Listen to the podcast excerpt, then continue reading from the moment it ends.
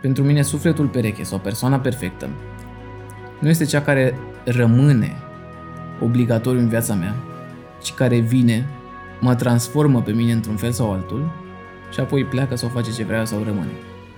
Dar ceea ce este important pentru sufletul pereche este că ajută la transformarea mea, la creșterea mea într-un fel sau altul. Este acea lecție pe care ea mi-o aduce, acea parte din identitatea mea pe care eu, ea mi-o aduce, care rămâne cu mine toată viața mea. Și asta mă face să înțeleg Salutare și bine te-am găsit la un nou episod din Gândește Diferit, un podcast ce își propune să aducă oameni cu o viziune diferită care să te ajute pe tine să vezi lucrurile dintr-o altă perspectivă. Invitatul pe care l-am adus în această seară este un tânăr care a reușit să impacteze zona online-ului, ajutând foarte multe persoane, în special pe cele aflate în relații nepotrivite și toxice. Ba mai mult decât atât, a scris și o carte, Arta de a te iubi, care a avut un succes foarte, foarte mare. Îmi doresc să-l întreb mai multe astăzi despre viziunea lui asupra relațiilor și cum ne putem da seama de o relație toxică. Cristian Stan, bine ai venit! Uh, bine te-am găsit și mulțumesc mult pentru invitație, Radu. Uh, Cristi, poți să spun Cristi sau Cristian? Cum îți spun? Eu prefer Cristian. Cristian, Cristian, gata, nu stricăm numele de scenă, știu cum e la artiști, gata, dacă e Cristian, Cristian rămâne. Cristian, care sunt, uh, care sunt uh, indicatorii pentru o relație toxică. Consider că treaba asta ni se întâmplă destul de des și cumva cred că unul dintre uh, motivele vieții sunt relațiile, știi? Păi, de ce mai multe ori nu e greu să-ți dai seama efectiv că ești într-o relație toxică, pentru că simți. Când ești într-o relație toxică, simți că uh, nu te înțelegi poate bine cu partenerul tău sau simți că lucrurile nu merg bine, simți că vibe-ul tău efectiv ca și om în viața de zi cu zi, energia ta nu este una bună Însă ce face diferența între o relație care efectiv nu merge și o relație care este toxică este faptul că încă îți dorești să fii acolo și cumva simți un sentiment de vinovăție pentru faptul că lucrurile nu merg bine. Cred că așa este cel mai ușor să-ți dai seama că ești într-o relație toxică. Nu te simți bine cu omul de lângă tine, adică simți că orice îi face nu ești destul de bun, simți că orice îi face lucrurile nu merg bine, dar simți că lucrurile astea se întâmplă din vina ta. Pentru că celălalt te face să simți că lucrurile astea se întâmplă din cauza ta. Ok, și mi se pare așa că există o, așa, o, o dihotomie, să zic. Pe de o parte, tu îți dai seama că lucrurile nu merg bine, dar pe de altă parte tot stai în treaba aia. Ce, ce anume te face să stai, să nu... Ok, am înțeles vină, că simți vinovăție și așa mai departe, dar e vina asta atât de puternică încât să te facă să rămâi acolo? de, cel mai, de cele mai puține ori e vina, cea care te face să rămâi acolo. Uite, m-am întrebat și eu de foarte multe ori chestia asta. Bă, dacă ești într-o relație toxică sau dacă ești într-o relație cu un om și gen lucrurile nu merg bine, de ce n-ai rămâi? Adică ce, ce te face pe tine să crezi că e o idee bună să rămâi într-un loc în care nu ți-e bine? Iar cel puțin asta e concluzia mea la care am ajuns. Motivul pentru care oamenii aleg să rămână într-o relație toxică lângă un om cu care simt că nu le merge bine este faptul că anterior lucrurile au mers foarte bine. Cel puțin așa a fost pe pielea mea. Când am trecut eu prin lucrul ăsta, uh, relația în momentul în care începuse era extraordinară, lucrurile mergeau super bine, ba mai mult eu mă simțeam mult mai bine în pielea mea, eu simțeam că arăt mai bine, eu simțeam că fac lucrurile mai bine, eu simțeam că așa cum sunt eu, sunt mult mai bun decât eu m-aș fi văzut pe mine. Uh-huh. Și mhm. cred că aici trebuie subliniat. Mai bun decât eu m-aș fi văzut pe mine pentru că așa mă face cealaltă persoană să mă simt. Iar cu timpul, am ajuns uh, într-o scădere graduală din punctul în care ajungeam să mă simt foarte bine în relația în care eram, într-un punct în care mă simțeam absolut vinovat pentru faptul că relația nu mai mergea bine.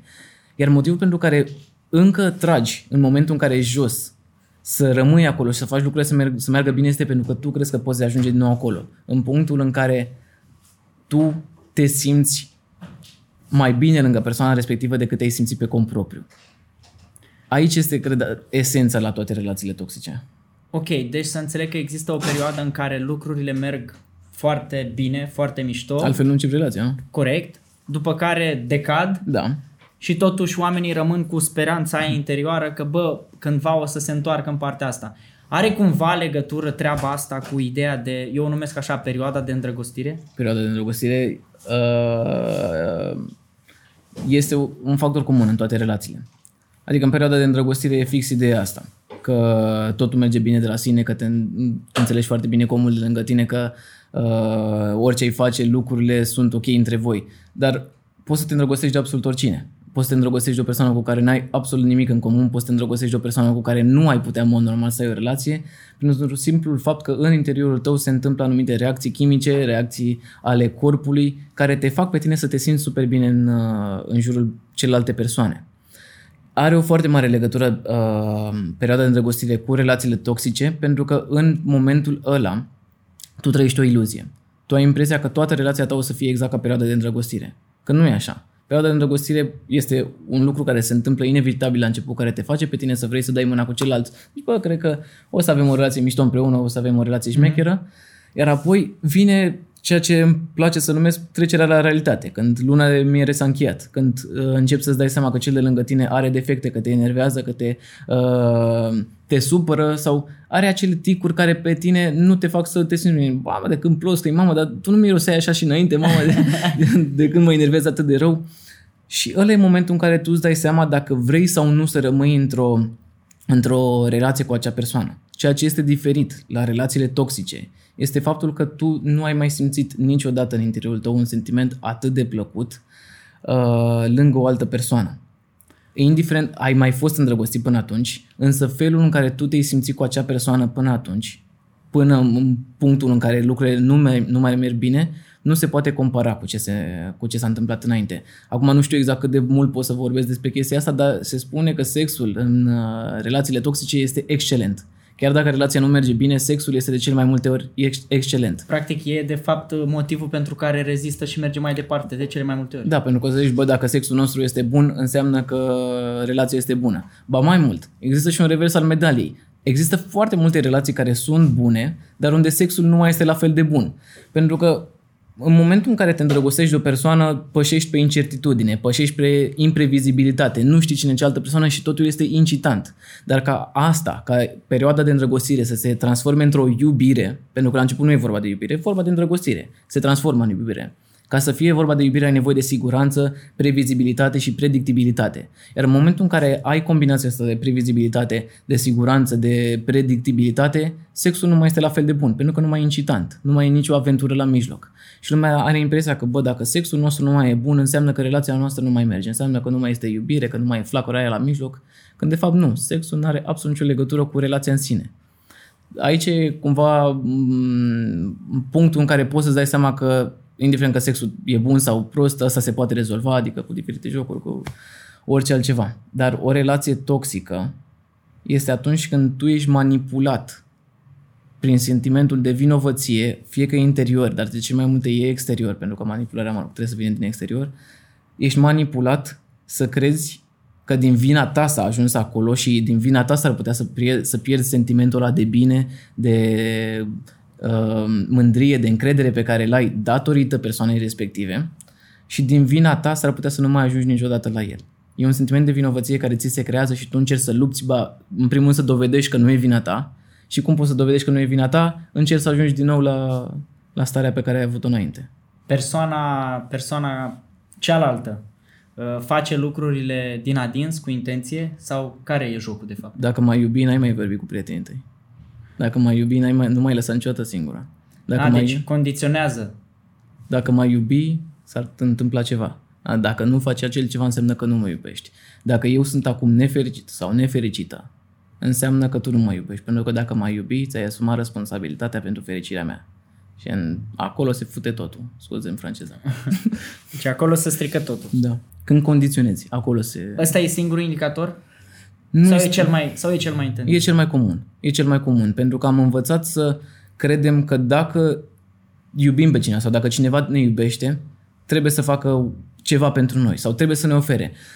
În toate cântecele de dragoste, în toate filmele de dragoste, în toate piesele de teatru, în toate cărțile, este iubirea asta ideală, perfectă, în Platonică, care, așa. în care doi oameni se întâlnesc și de acolo începe adevărata lor viață, adevărata lor fericire, adevăratul lor sine și scop în viață, pentru că s-au întâlnit.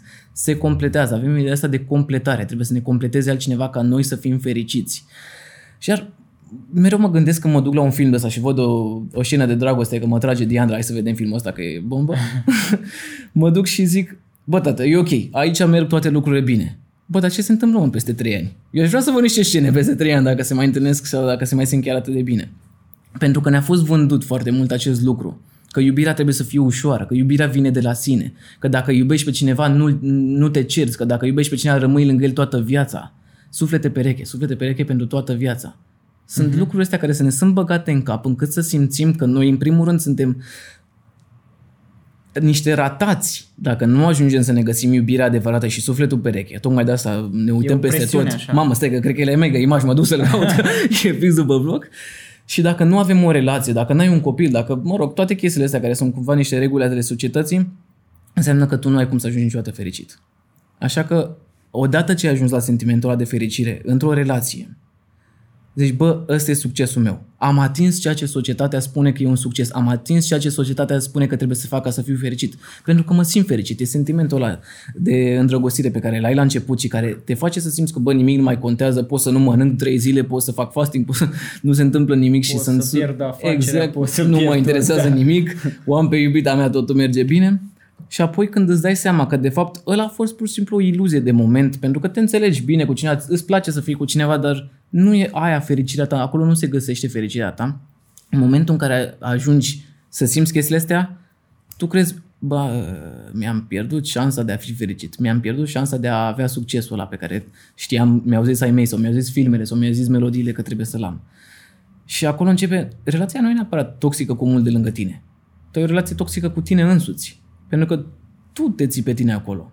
Adică oricât de vinovat ar face celălalt să te simți, dacă tu nu decizi să rămâi acolo și dacă tu îți asumi responsabilitatea pentru fericirea ta și în același timp îți dai seama că și celălalt era la fel de responsabil pentru fericirea lui ca tine, tu nu rămâi acolo. Relația toxică pe care tu o ai de fapt, pe care toți oamenii o au de fapt, este cu ei înșiși. Tocmai de aici a fost, tocmai de aici a venit și ideea de arta de a te iubi. Pentru că în momentul în care înveți să te iubești, înveți să spui nu.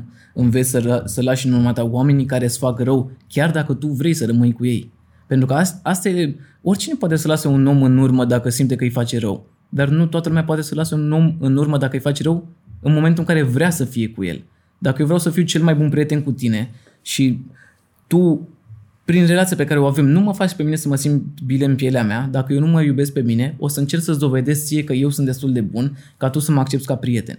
Dar dacă eu mă iubesc pe mine, spun, băi, părerea lui Radu față de mine este doar o părere proprie a lui, dacă el nu, dacă el nu mă face pe mine să mă simt bine în pielea mea, este responsabilitatea mea să plec din viața lui. Sau să-l scop pe el din viața mea. Atât.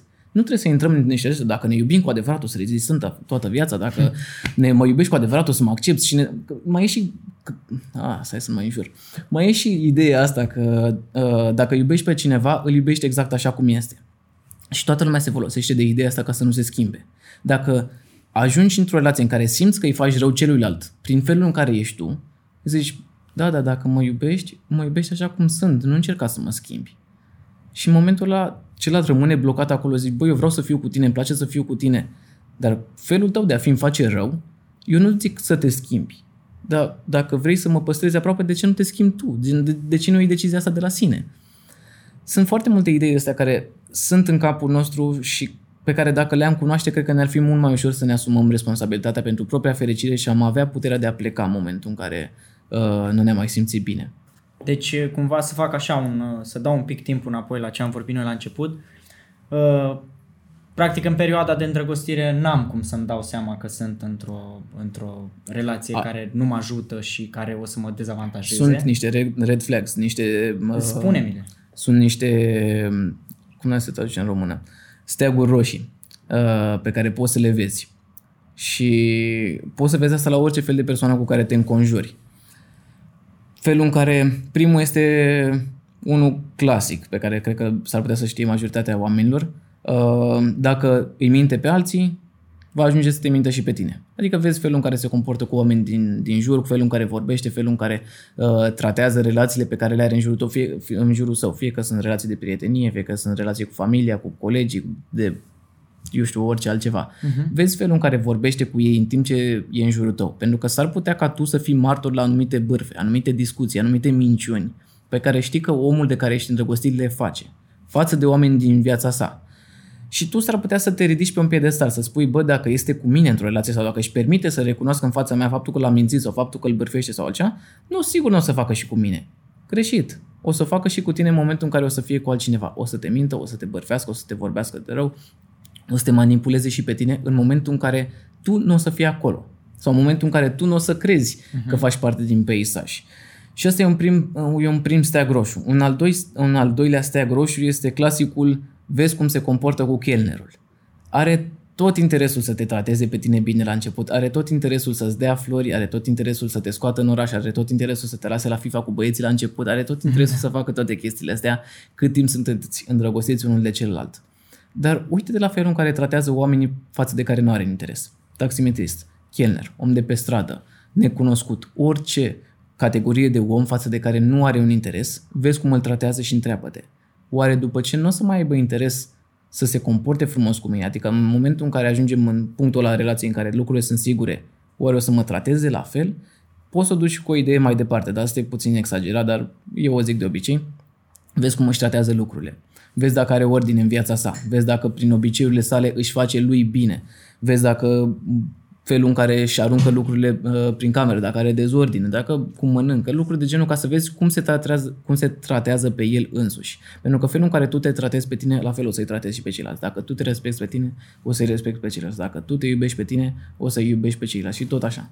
Și ce fac eu dacă sunt uh, super mega extra nebunit de persoana respectivă în perioada asta de îndrăgostire, dar în același timp observ și problemele de care mi-ai zis tu? Nu poți niciodată să controlezi ceea ce simți. Asta cu siguranță.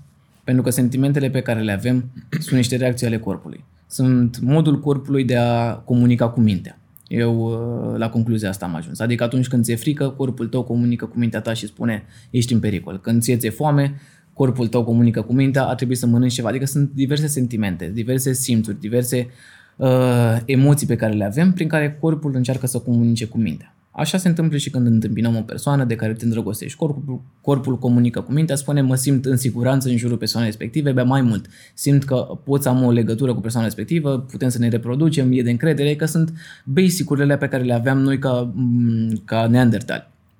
Așa că nu poți niciodată să controlezi ceea ce, ceea ce simți, pentru că asta înseamnă să preiei controlul cu mintea ta asupra corpului tău, ceea ce e imposibil, sunt chestii diferite. Uh-huh. Dar poți de fiecare dată să o controlezi ce faci în legătură cu ce simți. Și o să-ți dau un exemplu pe care îl găsim și în carte. Dacă ție ți-e foame, tu știi care e nevoia ta. Nevoia mea este acum să mănânc pentru că mi-e foame. Am nevoie să mă hrănesc. Asta e nevoia principală. Cum e și în relație, am nevoie să simt iubire, am nevoie să fiu cu cineva, am nevoie orice. În momentul în care simți nevoia de foame, ai posibilitatea de a merge la Mac a merge la magazin, să-ți iei chipsuri, să-ți iei mâncare fast food, să-ți iei junk food, să-ți iei lucruri de genul, să bei un suc, etc. Lucru care nu ar aduce un beneficiu sau nu ar face ca corpul tău să fie mai sănătos pe termen lung, dar ți-ar satisface foarte bine nevoia pe termen scurt. Te-ai simți mult mai bine, ai avea uh, o stare mult mai bună sau poți să zici știu că mi-e foame și anticipez că o să mai fie foame de acum încolo, am nevoie să mănânc o mâncare sănătoasă pentru mine care pe termen lung să mă ajute să fiu eu ok cu mine. Dacă tu înveți să gândești așa. Băi, e greu. Este greu, dar trebuie să, a, asta, e, asta e frumusețea în a fi conștient. În momentul în care ești conștient, îți auzi gândurile, știi ce gândești, uh, știi ce simți, te înveți pe tine, te, te cunoști cu adevărat. Tocmai de asta o să dau un mix, uh, un, un mic introductoriu, introductoriu în carte. Primul capitol e despre asta, să înveți să te cunoști pe tine cu adevărat, să știi ce gândești, de ce gândești, cum gândești, toate lucrurile astea, să înveți să te cunoști pe tine ca individ. În momentul în care îți dai seama ce nevoie ai și poți să anticipezi, băi, o să am nevoie să fiu într-o relație cu cineva pentru că simt eu că vreau să fiu cu cineva într-o relație. Hai să văd cum mi-ar plăcea mie să comunice persoana respectivă cu mine, cum mi-ar fi mie sănătos să mă iubească, cum mi-ar fi sănătos să-mi răspundă la mesaje, cum mi-ar fi sănătos să-mi răspundă. Și în funcție de lucrurile alea, să încerc să aleg sau să renunț la persoanele care se... Uh, care nu contravin cu da, șablonul pe care exact, să, exact, să se introducă în șablonul respectiv. Eu nu zic să-ți faci o listă, vreau să fie blond, ochi albaștri, da. bine făcut, etc. Bă, dar când vorbește cu mine vreau să nu mă înjure e, e un, o limită de aia inferioară pe care să ți-o alegi. Când vorbește uh-huh. cu mine vreau să îmi răspundă la mesaje în momentul în care o vede. Când uh, iese cu băieții vreau să-mi spună și mie unde sunt ca să mă simt în siguranță. Astea sunt limitele la inferioare pe care tu apoi prin relația voastră le ridicați. Adică standardele astea se ridică în timp dacă ai cu cine să comunici. Uh-huh. Vreau să am cu cine, cu cine să comunic, vreau să mă înțeleagă, vreau să mă asculte, vreau să găsesc o soluție pentru problemele pe care eu simt că le avem în relație. Sunt genul ăsta de limite inferioare pe care putem să le avem la începutul relației și să ne uităm la oamenii din jur. Oricât de mult mi-a plăcea de Radu, nu simt că comunică cum aș vrea eu. Nu e despre Radu, nu e despre mine, e despre cum vreau eu să vorbesc cu o persoană. Așa că nu trebuie să o iau personal, nici Radu nu trebuie să o ia personal, pur și simplu nu suntem ok unul cu altul. Pentru că aici începe o relație toxică. E foarte posibil ca omul de lângă tine nu să fie rău într-un fel, că oamenii au impresia că partenerii toxici sunt oameni răi. Nu sunt oameni răi, sunt oameni care își exprimă pur și simplu nevoile diferit sau care se comportă diferit. Dacă omul ăla a fost învățat să ofere într-un, într-un mod nu știu, mai rece sau pur și simplu prin care să nu-l comunice la fel, să nu vină cu flori, pur și simplu să facă gesturi altfel. S-ar putea ca pentru cineva să fie super potrivit, să zic, bă, e extraordinar cum e omul ăsta, să pentru altcineva să nu fie deloc ok. Să zic, bă, dacă m-ar, dacă m-ar iubi, mi-ar aduce flori. Când tu, de fapt, îți exprimi iubirea altfel. Aici e o recomandare foarte bună de cărți, cele cinci limbaje ale iubirii, vorbește foarte mult despre chestia asta. Da. E un timp mult mai deștept decât mine sau decât oricine din sala. Da, da, da. Le, le zice cum trebuie. În afară de cele două steaguri roșii de care mi-ai zis, mai există? Cred că fiecare poate să-și dea seama cam ce ar trebui să fie pentru un steag roșu, pentru că mă gândesc că e foarte puțin probabil să nu-ți dai seama când ești într-o relație cu un om dacă omul respectiv face anumite lucruri pe care tu nu ai vrea să le facă cineva într-o relație cu tine. A, trebuie să înțelegem doar atât. Simplul fapt că o face cu altcineva și nu o face cu noi nu înseamnă că ne pune pe noi la adăpost de comportamentul ăla mai devreme sau mai târziu o să ne trateze și pe noi la fel. Așa că trebuie să ne gândim. Îmi place de omul ăsta, da sau nu? Dar accept felul în care tratează situația respectivă sau omul respectiv sau nu. Pentru că dacă nu-mi place, eu nu pot să intervin peste el să-l schimb. Să zic, bă, nu așa trebuie să te comporți cu Kenner sau nu. Că nu te duci să faci educație și nu te duci în primul rând responsabilitatea ta să schimbi un om. Tu trebuie să alegi. Omul ăsta, așa cum este, este acum potrivit pentru mine și zic acum pentru că foarte mulți oameni se îndrăgostesc de varianta viitoare care cred ei că o să devină, de potențialul unui om. Mm-hmm. Ajungem să ne uităm, bă, dacă ar renunța la Interesant stilul asta. ăla, dacă ar renunța la, la anumite obiceiuri pe care are, dacă ar renunța la grupul ăla de prieteni, bă, are un potențial enorm. Bă, eu cred că e o mină de aur acolo, e un diamant neșlefuit. Da. Noi nu suntem niște salvatori. Noi nu mergem să salvăm oameni, nu mergem să-i schimbăm. Noi abia dacă putem să ne salvăm pe noi înșine, să ne schimbăm pe noi înșine. Uh-huh. Așa că dacă tu simți că omul ăla este un diamant neșlefuit, lasă-l pe el să se șlefuiască. Nu te duce tu să-i zici, băi, ai atât de mult potențial, dar nu ești chiar în punctul potrivit. Fii într-o relație cu mine, că o să vezi ce bine o să fie. Știi? Da. Trebuie să lași. Ești în procesul tău, el e în procesul lui, let it be. Așa că du-te la un om și gândește-te, așa cum este el acum, ar fi bun pentru mine? Un om s-ar putea să zici, da, de nu vreau să rămână la fel toată viața. Oamenii nu rămân niciodată toată viața la fel. Ei sunt în continuă schimbare. Chiar vorbeam cu cineva de curând și i-am spus, te-ai uitat vreodată la un copac care a decis la jumate să se oprească să mai crească? Nu, gen, toți copacii cresc cât poți de mult. Într-adevăr, oamenii au posibilitatea de a spune eu nu mai vreau să mă dezvolt. Dar este o caracteristică pe care o vezi din simplu fapt în care, simplu fapt în care se tratează pe sine. Tu nu o să rămâi într-o, într-o relație cu omul cu care ai început relația. O să se schimbe el, o să te schimbi și tu, nevoile se schimbă pe parcurs. Dar dacă tu ai văzut în el genul de om care vrea să se dezvolte în general sau care vrea să, să crească sau care vrea să se transforme și tu simți că e potrivit pentru tine, go for it. Sunt oameni care nu vor să facă chestia asta, care sunt îndrăgostiți de a trăi viața așa cum au trăit-o mereu. Și nu e nimic neregulă cu asta. Uh-huh. E nevoie și de așa ceva până la urmă. E, ne- e normalul unui om și nu, nu sunt aici să-l judec.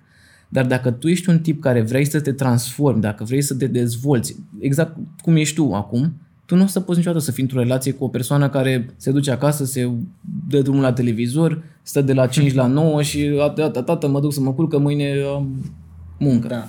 Auzi, nu cumva Uh, toate chestiile astea tehnice, așa, între ghilimele, că să-ți dai seama cum vorbește cu X, e cumva kind of tehnic, zic mm-hmm. eu. Mhm. E așa, o idee de a fi observator.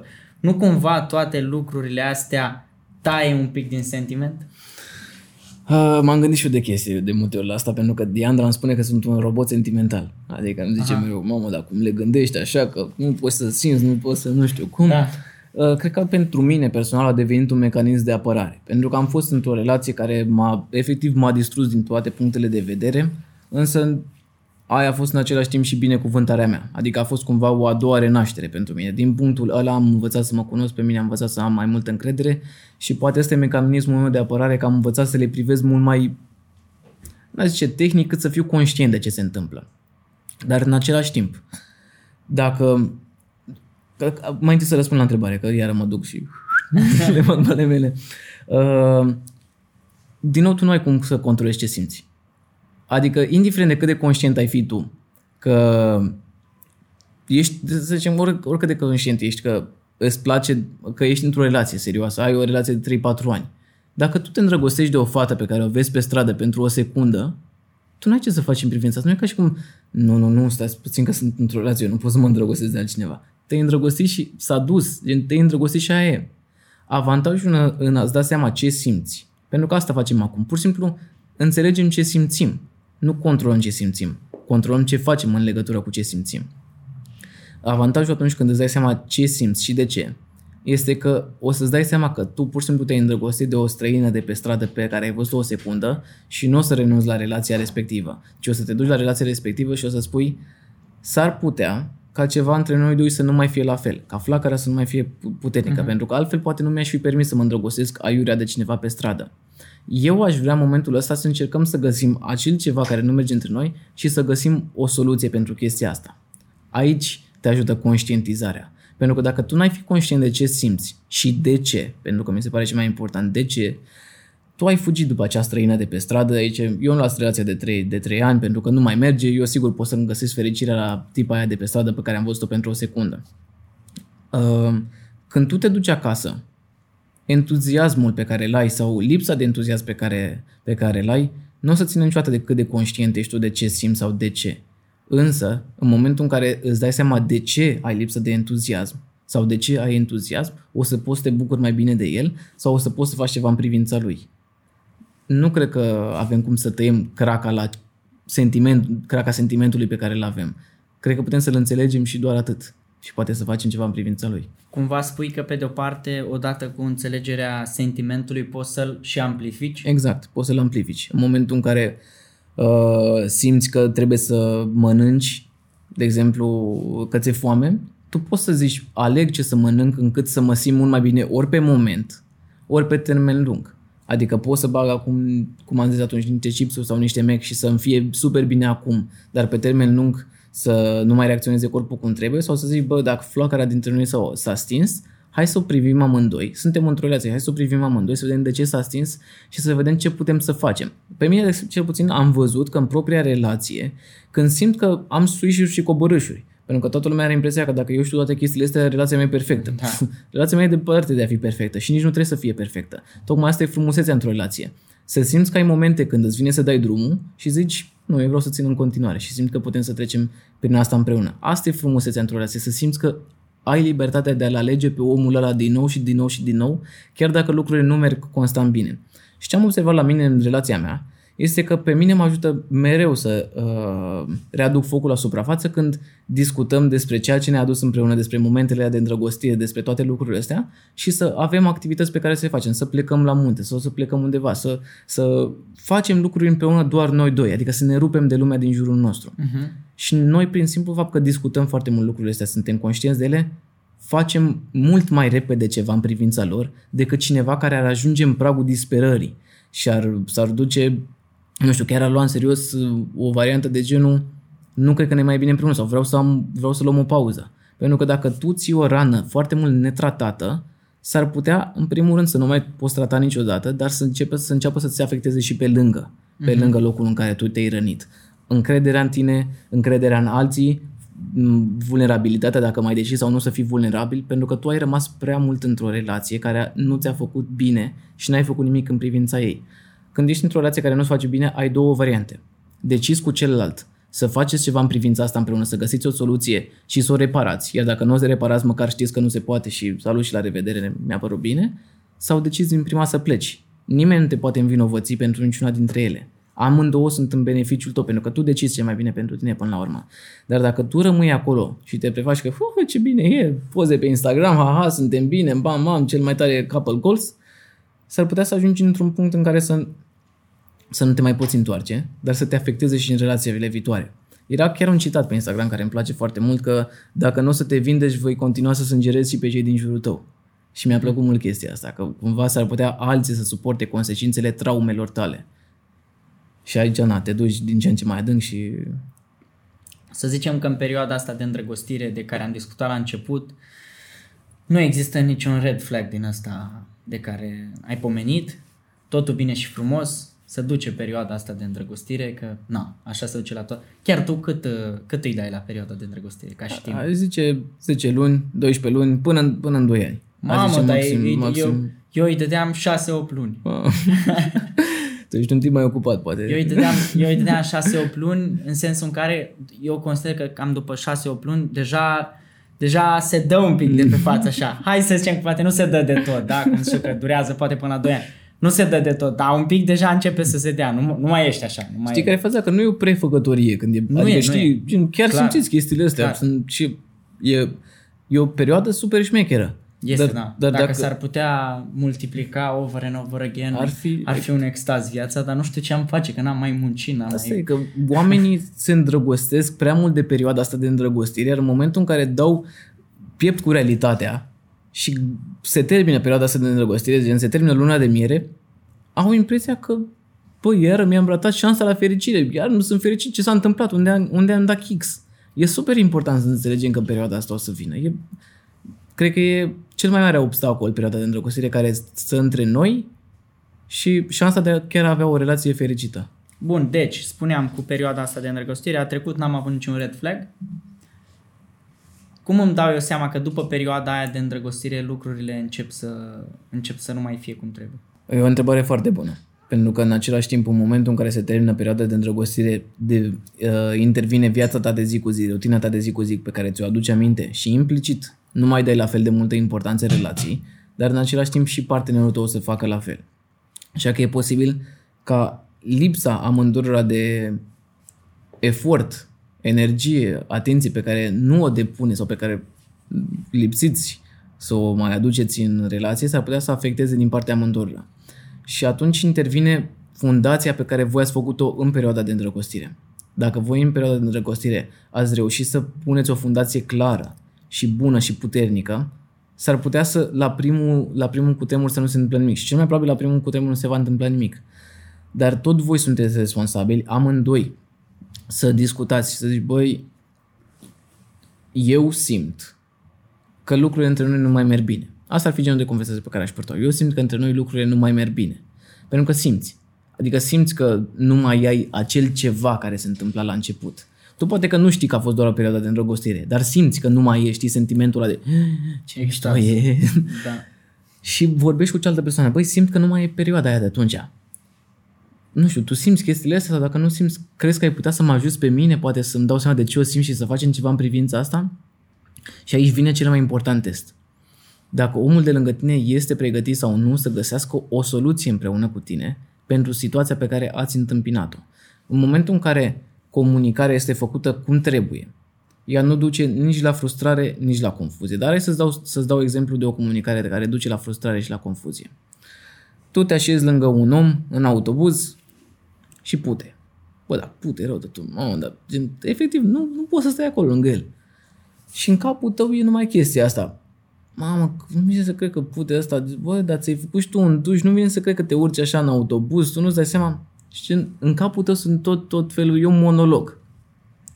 Imaginează-ți că tu ești obligat să stai lângă, lângă omul ăla acolo. Mhm.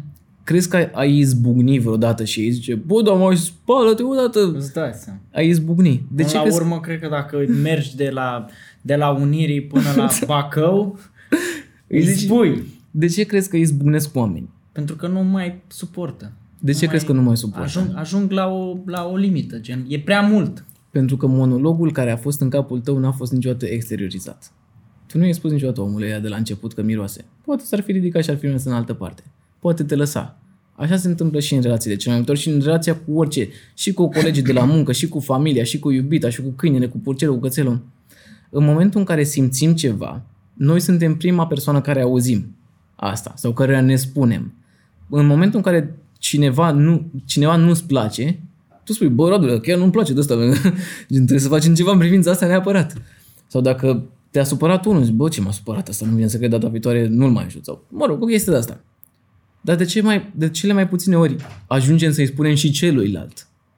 Tocmai pentru că ne este teama că o să-i revenim sentimentele sau tocmai pentru că vrem cumva să fim a people pleaser. Ajungem să nu spunem ceea ce gândim cu adevărat, crezând că îi facem un bine. Pentru că credem că, bă, poate o să te rănească ce o să spun sau prefer să nu te rănesc. Dar noi nu ne dăm seama că, de fapt, în interiorul nostru se creează o confuzie și o frustrare atât de mare încât în prima ocazie pe care o să avem să spunem ceva, o să izbucnim și o să-i spargem toate oalele în cap pentru tot ce am avut noi în cap. Uh-huh. Dacă vrei să rezolvi o problemă cu cineva, spune-o în momentul în care o simți. S-ar putea să, să nu crezi la început că este o variantă bună, pentru că o să zici, băi, eu nu cunosc pe nimeni atât de sincer care să spună din prima. Alegeți cuvintele cum trebuie, nu, e, nu trebuie să-l înjuri pe om.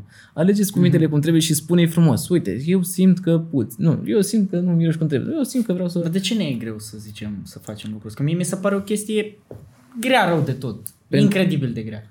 Pentru că încă de când suntem mici, suntem pedepsiți pentru lucrurile pe care le facem și în momentul în care suntem pedepsiți pentru lucrurile care ne face să aduc o suferință oamenilor din jur. Băi, supărăm pe mama sau pe tata, pe fratele meu, pe oricine. Bă, când suntem mici facem lucrurile astea, suntem certați. Suntem obișnuiți să existe o pedeapsă de fiecare dată când facem ceva ce s-ar putea să-l supere pe cer din jurul nostru.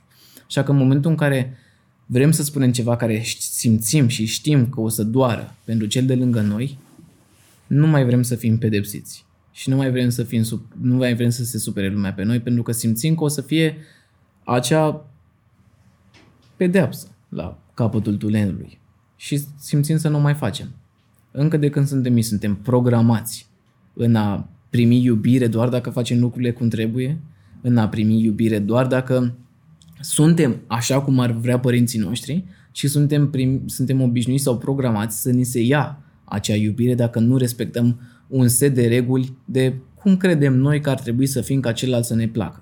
Dacă noi depășim linia de până aici trebuie să fac ca celălalt să mă placă, dacă noi depășim linia respectivă, credem că o să fim pedepsiți sau că o să ni se ia acea iubire pe care putem să o primim.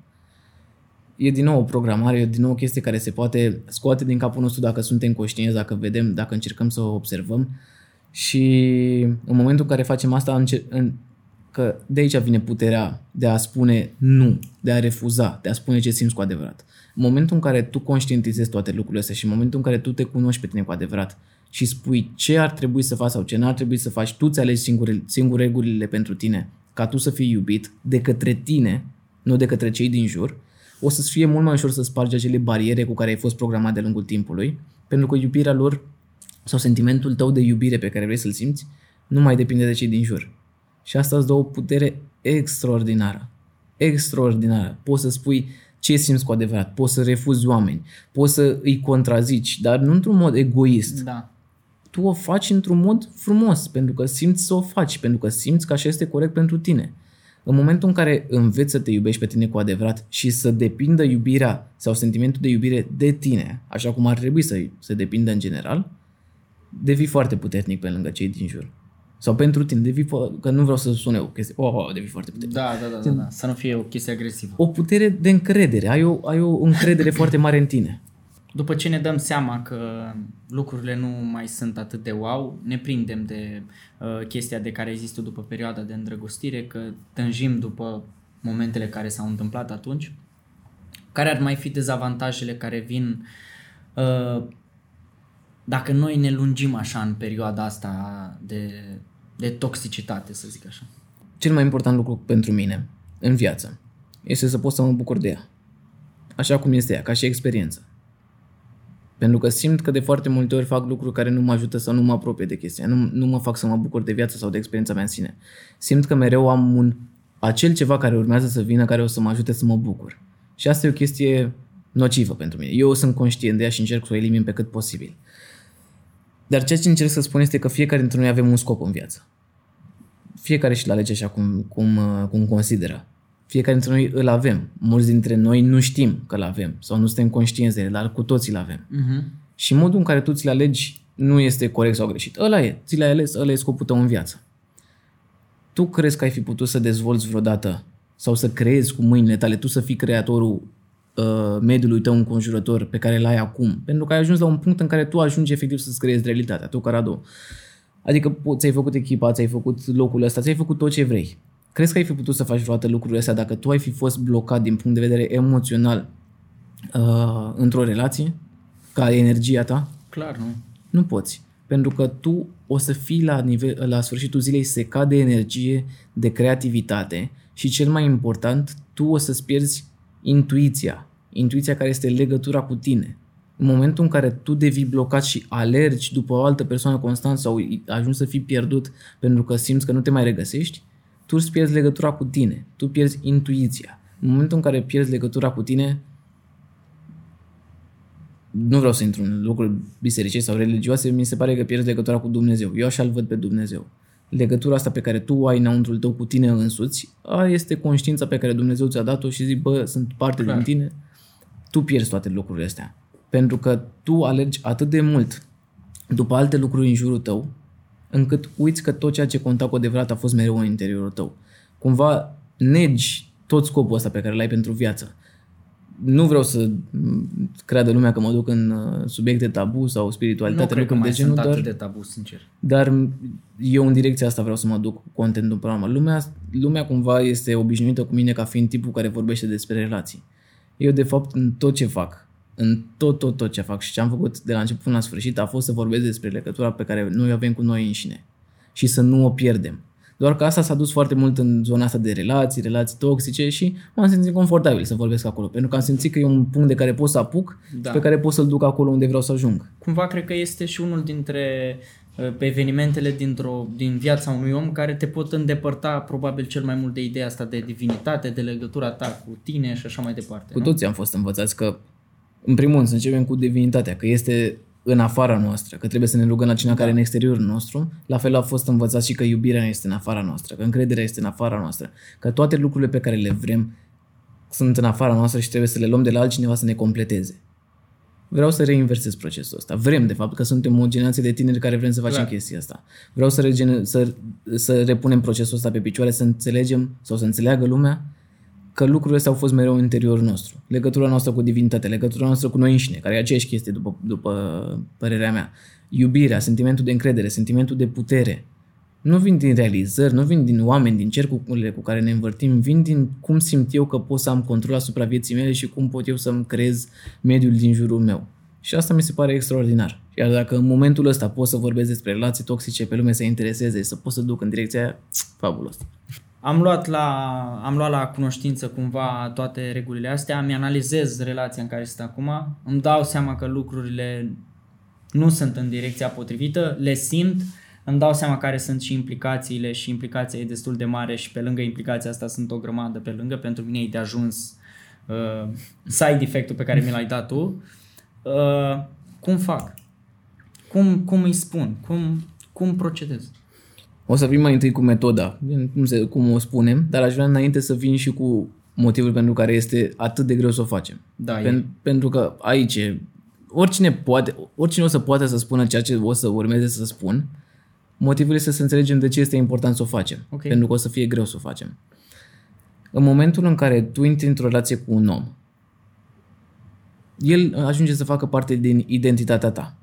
Din cine ești tu ca om. În momentul în care începi o relație cu colegii de la birou, cu prietenii tăi, cu persoana iubită, ei ajung să facă parte din din identitatea ta. Pentru că prin relația pe care o ai cu ei, tu descoperi părți noi la tine. Chiar dacă sună egoist, te folosești de relațiile cu, din, din jur cu oamenii tăi ca să te cunoști mai bine pe tine. Reacții impulsive, gelozie, reacții de posesivitate, fel de fel de reacții pe care tu altfel n-ai fi, n-ai fi avut cum să le cunoști dacă nu intrai în relație cu alți oameni. Așa că de asta este destul de greu să ne rupem de o persoană, chiar dacă este toxică pentru noi, pentru că simțim că face parte din uh, identitatea noastră. Ce m-a făcut pe mine să înțeleg foarte ușor sau să trec mai ușor peste pasul ăsta este acel uh, suflete pereche.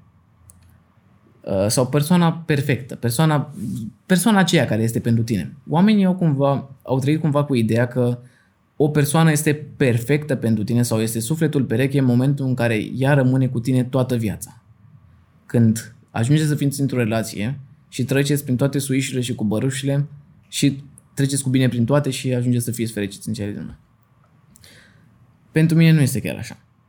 Pentru mine sufletul pereche sau persoana perfectă nu este cea care rămâne obligatoriu în viața mea, ci care vine, mă transformă pe mine într-un fel sau altul și apoi pleacă sau face ce vrea sau rămâne.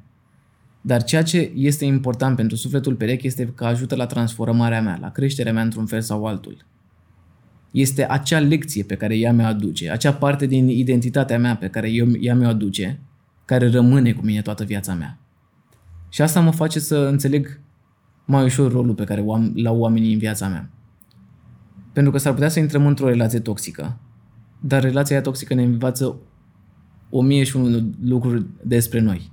Poate să, fie, poate să fie bune, poate să fie mai puțin bune, dar ne învață foarte multe lucruri despre noi.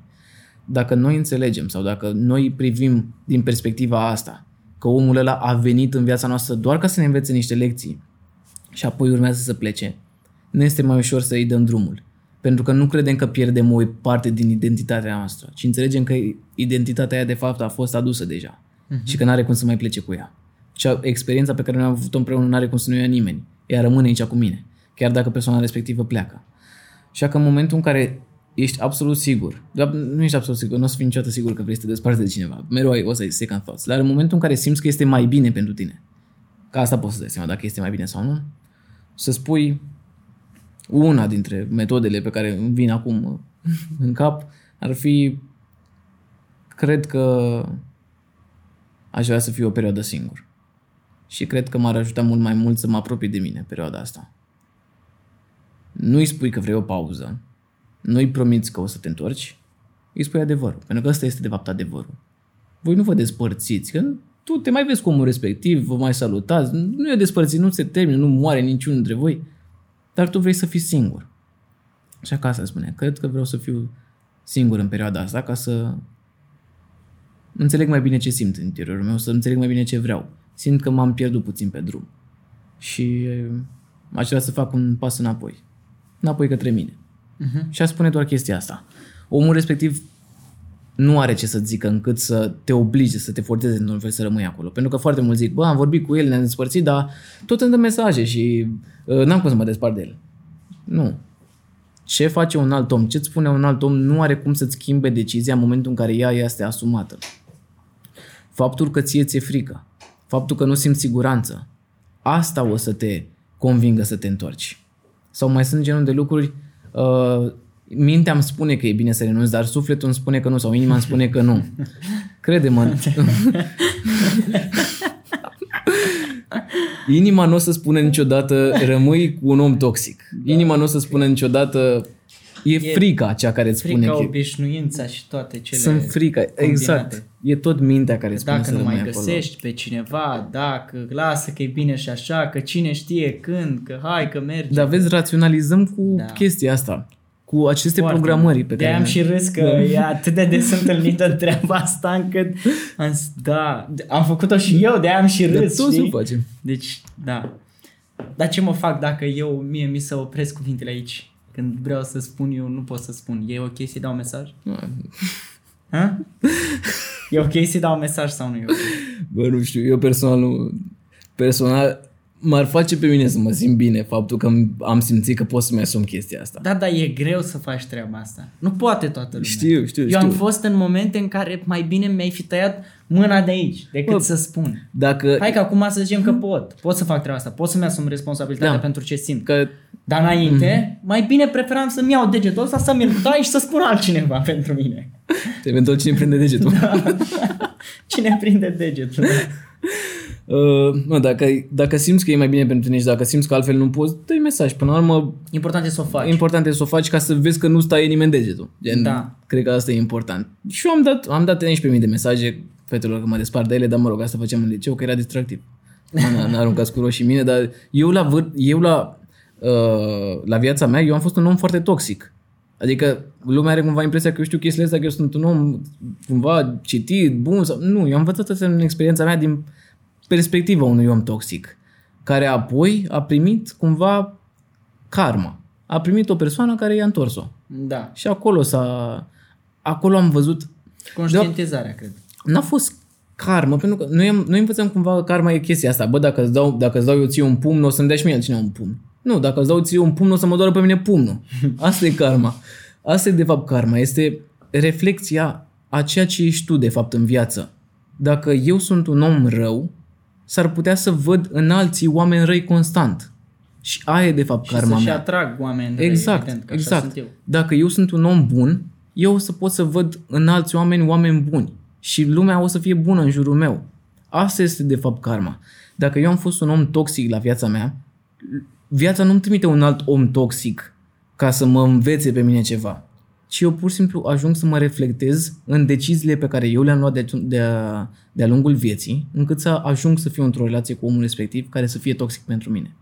Eu am încetat să mai arunc responsabilitatea asupra oamenilor, să spun că e vina lor pentru ce mi se întâmplă, pentru suferință, pentru... E vina, nu e vina mea, e responsabilitatea mea.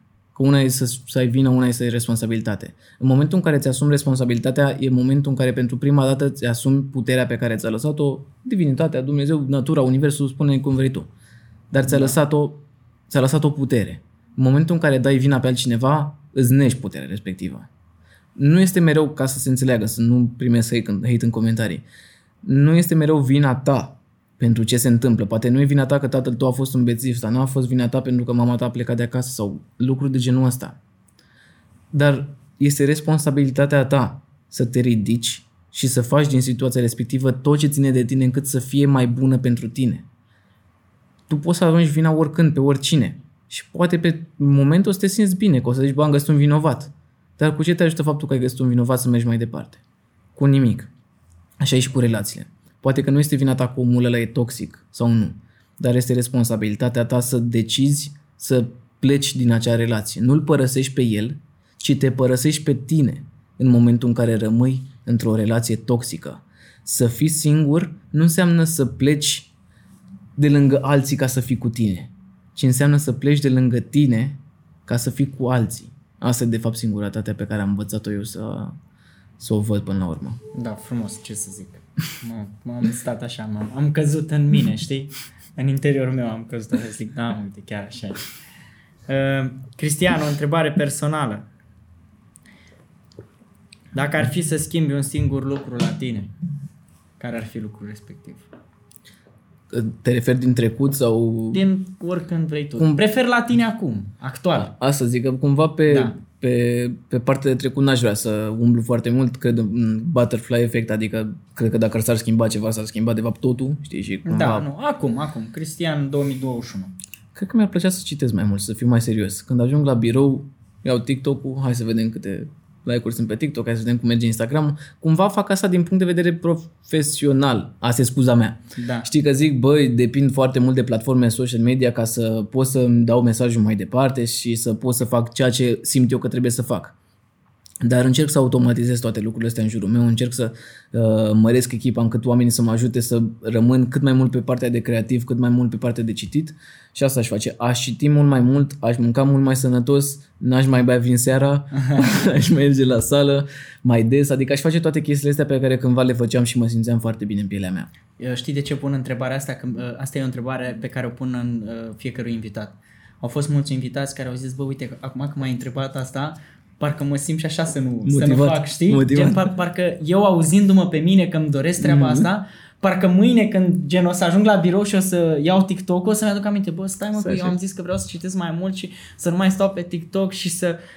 Hai mă să le fac, știi? De asta vreau, adică eu le gândesc mereu. Asta e și problema, că gen gândim mereu că vrem să facem schimbările. Să de exact ca comunicarea care aduce frustrare și confuzie. Bă, dacă o gândesc mereu, hai să o zic, în momentul în care zic pur și simplu dau, transmit universului o vibrație anume. Bă, vreau să mă duc și eu la sală, nu mai închide sala. Da, corect. și poate se deschid să le... Nu știu. Vreau să fac lucrurile astea și sunt sigur că o să vină o zi în care identitatea mea o să fie aceea a omului care se duce la birou și citește prima dată, nu se uită pe TikTok. Doamne ajută. Doamne ajută. Cei mai bine investiți 400 de lei. Cărți. Inevitabil. Cărți, nu știu dacă așa răspunde toată lumea, dar cărți Nu, fără, nu răspunde așa toată lumea. fără absolut nicio grijă. Cărțile. Uh, aș dori să spun și primele cărți pe care le-am citit. Poate... Uh, Te întreb mai încolo. Ok. Ține-le, Ok, atunci cărțile. Cărțile. cărțile. Exercițiu de imaginație. Dacă ar fi să scrii pe un banner mare cât clădirea asta, imens, da? Da. Pe care să-l pui la Victorie în mijloc, acolo, în intersecția aia, să-l vadă toată lumea.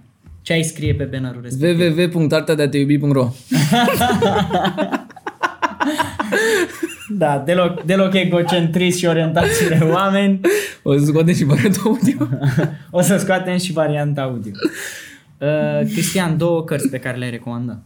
Uh, Conversații cu Dumnezeu, volumul 1 și Tată bogat, Tată sărac. Sunt una care te ține cu picioarele pe pământ, care este Tată bogat, Tată sărac, una care te face să te ridici din când în când, Conversații cu Dumnezeu, volumul 1. Și o carte ca să ne meargă mai bine relațiile. Carte care să ne meargă, Să le nu, nu, înțelegem nu, mai nu o să bine. zic pe a mea, că nu e... Oricum, Da, a ta da, da, o, o zicem noi și o lăsăm aici. Că... O, o carte care mie mi-a plăcut foarte mult uh, este Inteligență erotică și care vorbește chiar de ce am zis eu la început. E o de, sau cine? Uh, nu, nu, e, nu mai știu, e o autare. E uh-huh. contemporană, că trăiește și acum, o tipă. Uh, Are mai multe cărți uh, și cel mai probabil, adică sunt niște cărți destul de cunoscute. Inteligența erotică vorbește acolo despre de ce ajung relațiile noastre să intre în monotonie după trei ani. Și e super importantă pentru că ai cumva impresia de-a lungul timpului, dacă nu mai e focul ăla de care vorbeam la început, că relația ta nu mai merge bine, că n-ai există iubire, că s-a dus iubirea, că etc. Și fix asta spune, că bă, relațiile ajung în monotonie tocmai pentru că este prea multă iubire. Mm-hmm. Și îți zice care e procesul, dar și ce poți să faci face în privința asta. Și mi se pare tare. Adică pe mine m-a, m-a uluit cartea. Mișto. În, în încheiere, dacă ar fi ca oamenii să rămână cu o singură propoziție după discuția noastră, care ar fi propoziția? Tot ce vrem să simțim din exterior se află deja în interior. Cred că mergea să scrie asta și pe banner. Da, și jos pe Și jos www.artărătiv.ro în curând și cartea audio. Uh, Cristian, îți mulțumim pentru discuția asta. Mă bucur că faci parte din grupul celor care vor să lase lumea un loc mai bun decât uh, au găsit-o. Îți mulțumesc. Eu îți mulțumesc pentru invitație și pentru tot ce ai făcut în ultimii ani, pentru oamenii din jurul tău și pentru felul în care deschizi mințile oamenilor care te urmăresc. Doamne ajută.